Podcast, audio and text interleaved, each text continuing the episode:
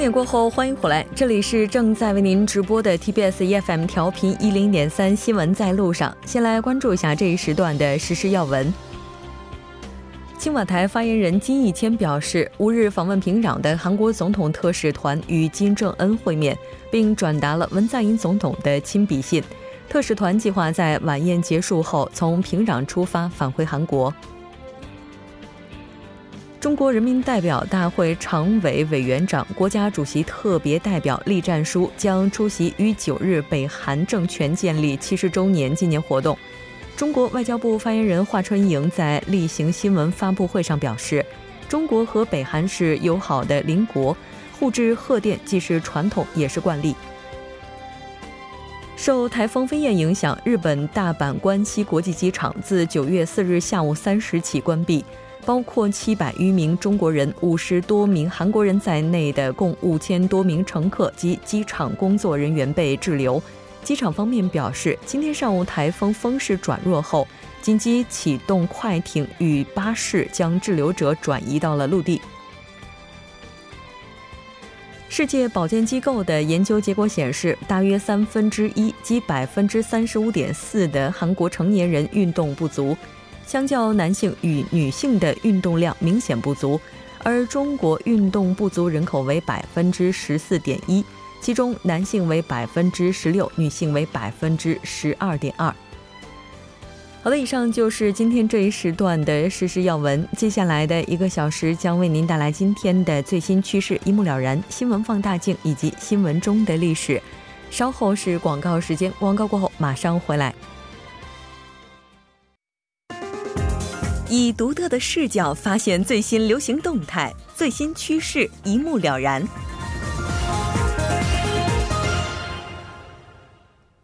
好，欢迎回来。接下来马上为您带来今天的最新趋势，一目了然。首先还是要连线特邀嘉宾穆云卓，穆记者你好。喂，主播你好，很高兴和您一起来了解本周的最新趋势。我们来看一下今天您带来的趋势是什么？好的，在商场里展示服装用的橱窗模特，我们都再熟悉不过了。不过随着时代时代的发展吧，这些模特的外形出现了一些变化。但实际用途也还是一样的，被摆放在那一边，在店里展示店里的服装。最近，日本的橱窗模特不仅手脚灵活，可以动起来，还结合了人工智能技术，能够分析顾客的消费动向。所以，也就有声音表示说，日本开启了服装展示模特的新世界。是的，没错，好像大家的刻板印象当中，这些展示服装的模特都是非常这个僵硬的哈。那现在的话，他们也变得更加灵活了。最开始出现这种新模型是在什么时候呢？最早出现这种新模型呢，是去年十月份在日本举行的国际电子通信博览会上。并且是由日本非常有名的一家服装模特生产企业推出的新型的这个服装模特，和我们印象中传统的模特在外观上是极其相似的。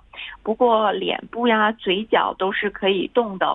那最大的特点还在于搭载了人工智能技术，可以进行对话。如果有顾客有问题的话，那这个模特就可以去为顾客解答。嗯，也就是说，这个类似于一个人工智能的店员，但是它这个具有的功能就不仅仅是提供咨询服务，还包括服装展示。那我们看到现在这种新模特还只是一个初级阶段，那未来肯定还会推出更加复杂的。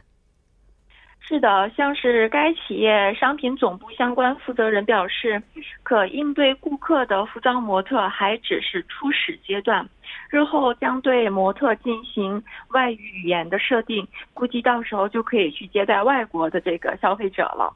所以说，这个不远的将来呢，在百货商场购物的时候，这些服装模特会热情的去应对消费者。甚至和顾客进行更为深层次的交流吧。那么以后的模特就不单单是为了展示服装，而是购物过程当中交流和沟通的工具了。是的，没错。像 这种，如果要是未来导购也变成人工智能的话，他们可能就会成为这种无限的负面情绪收集器了。因为无论顾客怎样的不满，对于他们来讲，可能能够一直保持笑如春风哈。但是还有另外一个问题啊，就是当这些店铺开始引入新型模特的同时，人们的消费习惯也在改变呢。是的，没错。其实不仅仅是日本，全球都流行线上消费和购物。那在过去的话，商场最显眼的地方或是橱窗里边，模特都穿着非常精致的这个服装被放在那里。随着手机上网消费的增多吧，百货商场销售额也受到了一定的影响。那这些模特也就渐渐失去了所谓的立足之地了。那这家日本模特生产企业。销售额也是比二十年前减少了一半以上。嗯，是的。但是不管怎么样，如果人们要是能够在线下进行更多消费的时候，可能它会增加不少额外的支出。这其实也是促进经济发展的一种方式哈。那现在线下的这些商场，他们为了吸引更多的顾客，有哪些行动和改变呢？在某种程度上来说，线下商场的市场变小了，那肯定就得寻求突破。其中比较这个吸引消费者眼球的另类模特，也就是实现突破的手段之一了。与机器人公司合作推出的模特，它的头部、手和脚都是完全可以动的。甚至还可以跳舞或者是跑步。那如今已经有一些百货商场使用起了这样非常非常动态的模特，那它应该也有助于展示服装，激起消费者的购买欲望。嗯，是的，没错。那这些新型的物品哈，还有哪些其他的一些功能呢？除了这些以外，还有客观分析消费者动向的模特。在模特的颈部安装了小型的摄状摄像头，那这个模特就可以获得消费者的年龄啊、性别等基本的信息，并且将消费者对某件产品的感兴趣程度去数值化。那这应该算是具有营销功能的模特了。当然，在开发这种模特的时候，也会注意保护。顾客的个人隐私，那一旦数据多了，就可以分析出某位消费者对于什么产品感兴趣。这个对呃店铺制定销售策略也非常有帮助。那毕竟店员的记忆力有限，而且店员的判断也会夹杂一些主观的因素。嗯，是的，没错。也就是说，这些新的功能，它也能够承担一部分大数据收集的工作。那这个未来的话，可能对于消费者而言呢，就我们在买衣服的时候，或者说我们在进行某项消费的时候，也能够得到更多的建议哈。但是可能在这个过程当中，也会有一些人就担忧了，我们这些个人信息是不是也面临着被泄露的危机？但是所有的这些科技的发展呢，都是具有两面性的，关键在于我们怎么样去趋利避害。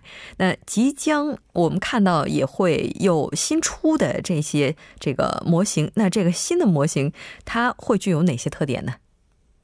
呃，有一款叫做阿凡达模特的新产品，就将于十二月份亮相。嗯，模特的脸部可以播放出影像，那如果顾客站在模特的前面，模特的脸部就能自动的显现出顾客的样子，就像手机软件一样。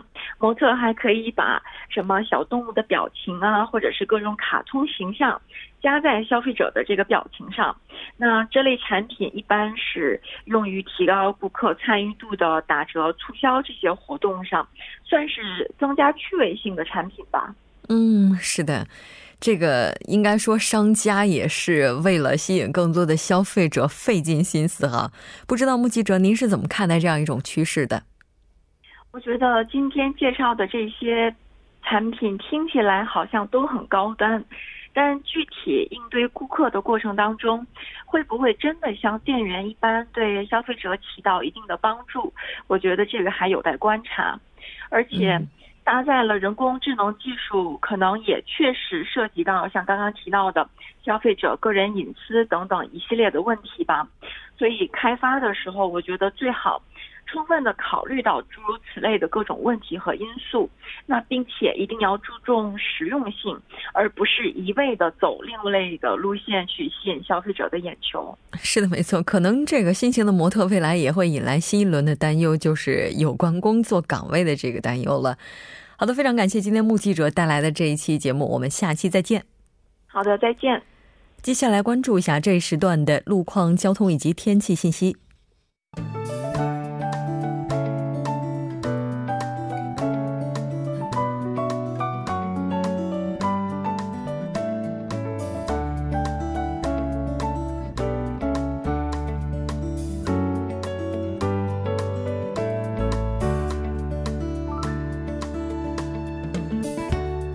晚间七点十一分，依然是由程琛为大家带来这一时段的路况及天气信息。继续来关注晚高峰时段首尔市的实时路况。第一条消息来自恩平路新沙五岔路至西部医院前方路段。早早间时段呢，在该路段双方向的下行车道上进行的施工作业已经结束，但目前该路段路况并不是很乐观，车辆行驶速度缓慢，还望途经的车主们保持安全车距，小心驾驶。接下来是在统一路旧把波站入口至恩平新城十号园区方向，之前停靠在该路段下行车道上的施工车辆呢，已经移出下行车道，下行车道恢复正常通行。好的，继续来关注天气。明天早间时段的气温将会比今天还要低一点。明天全国天气晴朗，部分地区呢会出现间接性的多云天气。晚间时段，京畿道北部和江源岭西北部呢将会出现少量的降雨。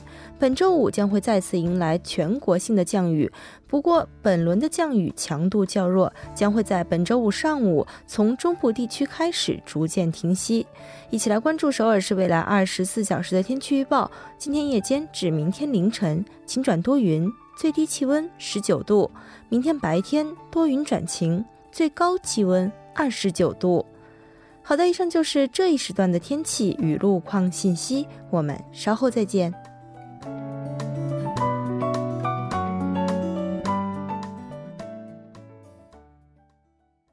好的，欢迎回来，多角度、全方位为您深入剖析韩中两国实施热点焦点。今天我们要讨论的话题是美国对外制裁与征税下的国际格局变化。当然，节目也期待您的参与，您可以发送短信到井号幺零幺三，通信费用每条为五十韩元。另外，您也可以在 YouTube 上搜索 TBS EFM，在收听 Live Streaming 的同时点击对话窗参与互动。那今天我们请到直播间的两位嘉宾呢，一位是来自首尔科学综合研究生院工商管理 MBA 的主任教授黄飞，黄教授你好。啊，木真你好，大家晚上好。另外一位嘉宾呢是来自中央日报社的王哲，王哲你好。主持人好，大家晚上好。非常高兴和两位一起来讨论咱们今天这个话题哈。其实我们今天在半岛之外还提到了美国又想制裁了，然后拿着牌威胁印度哈。那，应该说现在被美国制裁的国家包括俄罗斯、伊朗等等这些大国，也包括像北韩、叙利亚、古巴、委内瑞拉等等这些小国。除了这个制裁之外，还对一些国家征这个贸易税。咱们今天就来讨论一下美国对外制裁与征税下的国际格局变化。那世界格局。当中啊，其实应该说，现在我们不能说是单极，也不能说是双极，现在应该是一个多极的一个状态。对，其实很长的一段时间当中啊，都是一超多强的这么一个格局。但是目前来看的话，世界格局有两个大的趋势在变化哈。当然，这两个趋势今天咱们待会儿会谈到，都不是美国总统特朗普希望看到的。那其实第一个趋势呢，就是世界像刚刚主持人讲的一样，正在向多极化发展。当然，这个多极化并不是说目前美国就已经不是那个超级 super power 了。只是说，可能有更多的强国、强的力量会起来，嗯，特别是随着一些新兴国家的这个集体性崛起，以及这个西方世界的一些自身的这个弊病的百出啊，这导致世界格局可能跟以前是完全不一样了。嗯，当然，我们目前的格局不能说是已经变了，只能说有这么一个趋势。第二就是这个地区主义和区域主义流行。其实我相信很多朋友可能在不过几年之前，大家还觉得这个全球化是一个未来不可避免的趋势哈。对，但这几年突然。发现，哎，全球化一下成了这个 成了不好的趋势，好像大家都想都想搞这个自己的地区主义了。嗯，所以这两个趋势都可能是未来的一个发展方向。但而且第二个趋势很大程度上来看是美国先挑起来的。嗯，但是终究而言，如果大家都搞地区主义的话，其实也不见得对于美国是一个什么好事情啊。嗯，是的，没错。但应该说，这个目前这个，我记得大概在十多年前、二十年前的时候，这个我们还能够听到说，未来国际肯定会走向全球村，是吧？然后现在看来的话，这个哦，地球村现在已经各自为政的感觉了。那这几个主要力量之间的关系也是错综复杂的，是就是。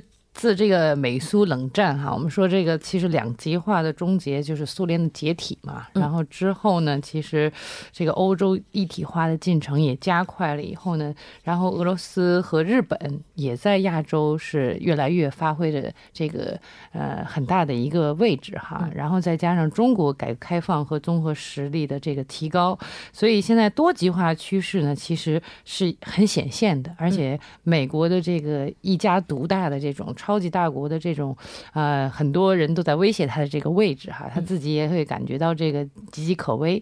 但是这种一超多强的这种局面哈，现在我们可以说这种局面呢，并不是一个非常稳定的。所以呢，就是大家也在这怎么说呢？互相站队啊，互相拉关系啊，互相的在这呃重新组合。所以以前呢，我们说东方和西方好像是对立的，然后呢，好像这个之前好像中国也经常搞一些什么中日韩啊、中什么东盟啊这些，就好像也是想统一亚亚洲的一些这个呃信念哈。但现在发现好像也不是哈。现在这个中国跟欧盟的关系也是有一些这个受美国的影响啊。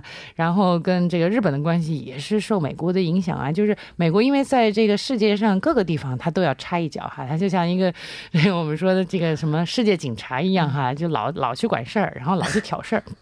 所以呢，现在的这种格局哈，只能说是一种趋势。所以现在就是说全球化这个事情，其实大家都和和气气的哈，一起发展经济有什么不好呢？但是，呃，毕竟政治统一还是最强的、最高级的那个阶段，连欧盟都没有达到政治统一，所以，呃，这个方面呢，可以说还是有一个多方牵制、新旧格局交替的一个多极化的一个很漫长的一个发展过程的。其实，如果在以前的体制下，因为美国是属于。这一超嘛，属于超级 power，所以在他的领导之下，或者在他的这个控制之下，跟各国进行一个整体的交流，是符合他们利益的。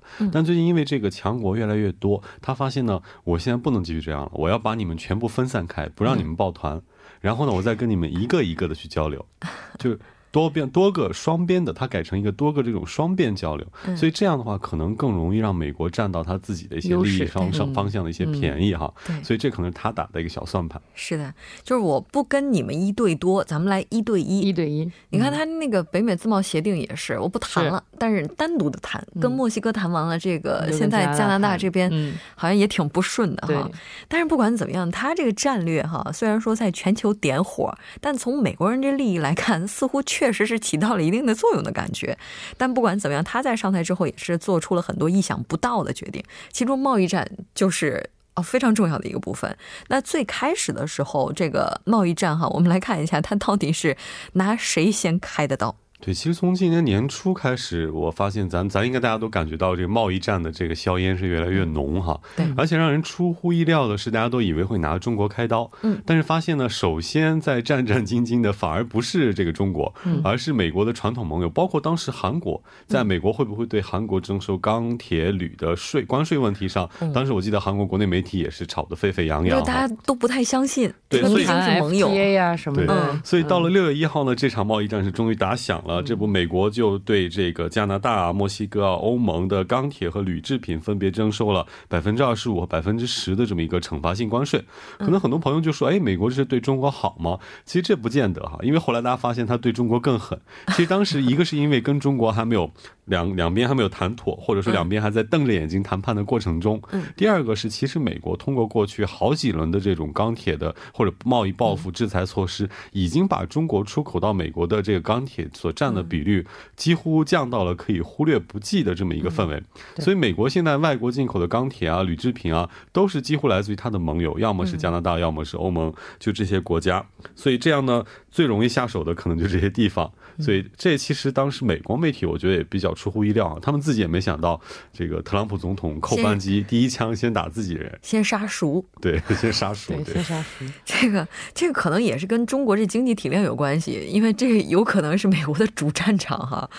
那不管怎么样，这接下来的话应该是越打越上劲儿的感觉，就是他这个制裁啊，也是接二连三的都跟上了。现在现在怎么说呢？现在是这个关税的这个战争已经发起了，然后呢，通过这个怎么说，就是挑一个事儿，然后呢，给一个这种互相对话的一个借口。然后你像你像，我觉得加拿大其实挺怎么说，觉得自己挺冤的哈。这个跟北美自贸协这个贸易自由贸易协定又不是我主要签的，然后你美国主主导的，结果你还你还让我这下不来台，尤其这个。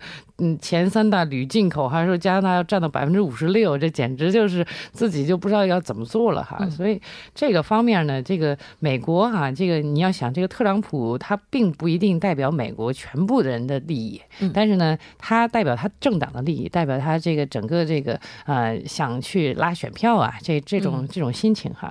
所以呢，呃，基本上我们说他当时赢希拉里的时候呢，他其实有很多都是在这个铁锈地带哈，也就是我们说的这种。劳动者蓝领蓝领工人投票投的他，所以他是占了绝对的优势哈。最后白人最后最后赢得大选，所以呢，他其实干的这个事情哈，你说他为什么杀熟？那是因为他现在觉得这些呃这个企业也好，还是投资也好，都要回到美国。他现在不是美国优先的政策嘛？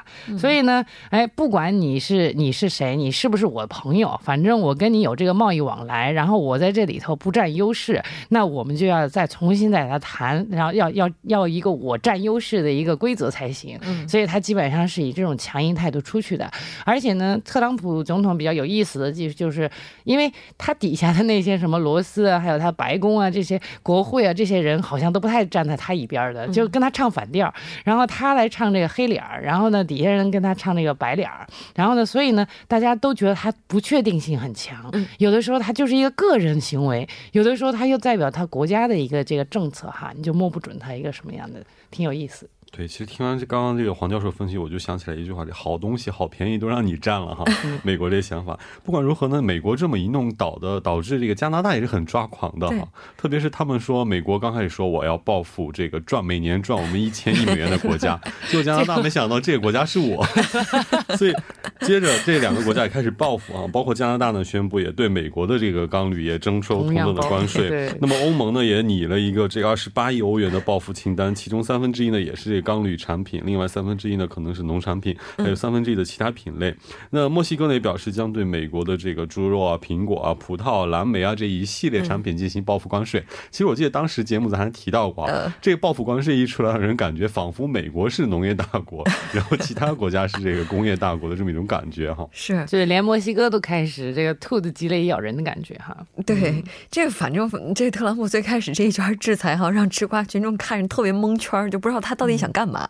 我记得咱们在节目最开始讨论他这些战略的时候，也是有点儿就是摸不着主头脑。但是过了一段时间之后，发现他真的是有计划的去下每一刀哈。但是这个这个这个评论哈，也是有两面性的。就是有人认为他是特别精准，他是一个这个商人，他是一个 businessman，所以他这个很每每一刀都很准啊。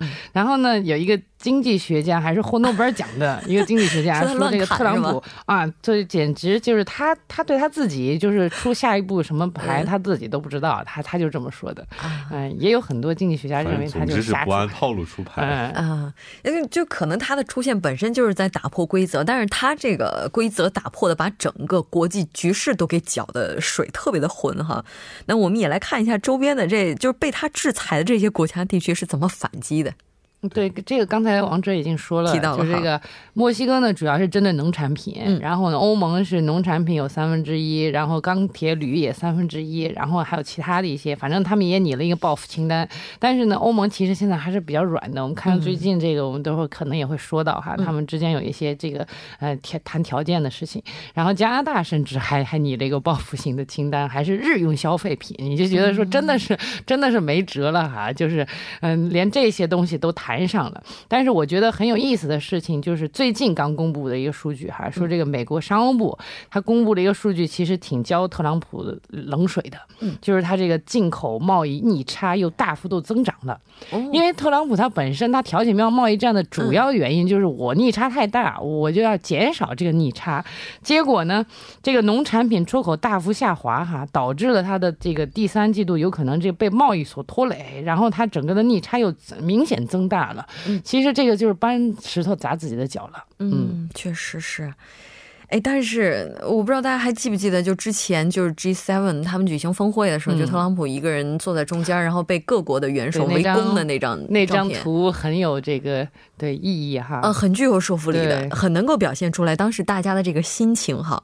那欧盟和美国代表这个贸易代表哈，也是将在华盛顿展开新一轮的谈判。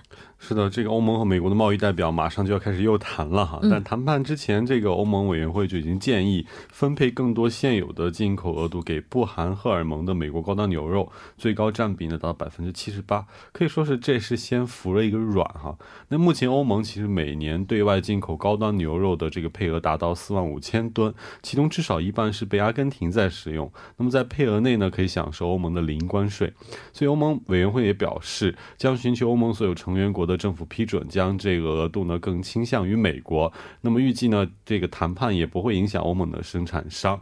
那其实意思就是说呢，我先给你点好处，你特朗普不是想卖牛肉帮你的选区的这个养殖大户去赚钱嘛？那我就买你牛肉。但是相对的来说呢，谈判桌上我肯定会提出一些其他的要求。嗯，而且这个背锅的是阿根廷啊，这个 其实欧盟内部的一些农农场主也不会受到威胁，因为它的配额的进口额度是不变的。啊，也就是说，你内部还是该生产该生产，然后我进口的额度不变的话，我只不过把进口的进口商换了一下。嗯，阿根廷目前挺惨的呀，因为它国内的话，这个负债的上加霜啊，可谓是。哦，然后包括这个阿根廷的这个领导人也是公开的发表电视讲话，表示接下来可能大家会度过一段非常艰难的这个日子哈。嗯，那有人说，可能接下来这轮谈判的话，欧盟会向美国示好。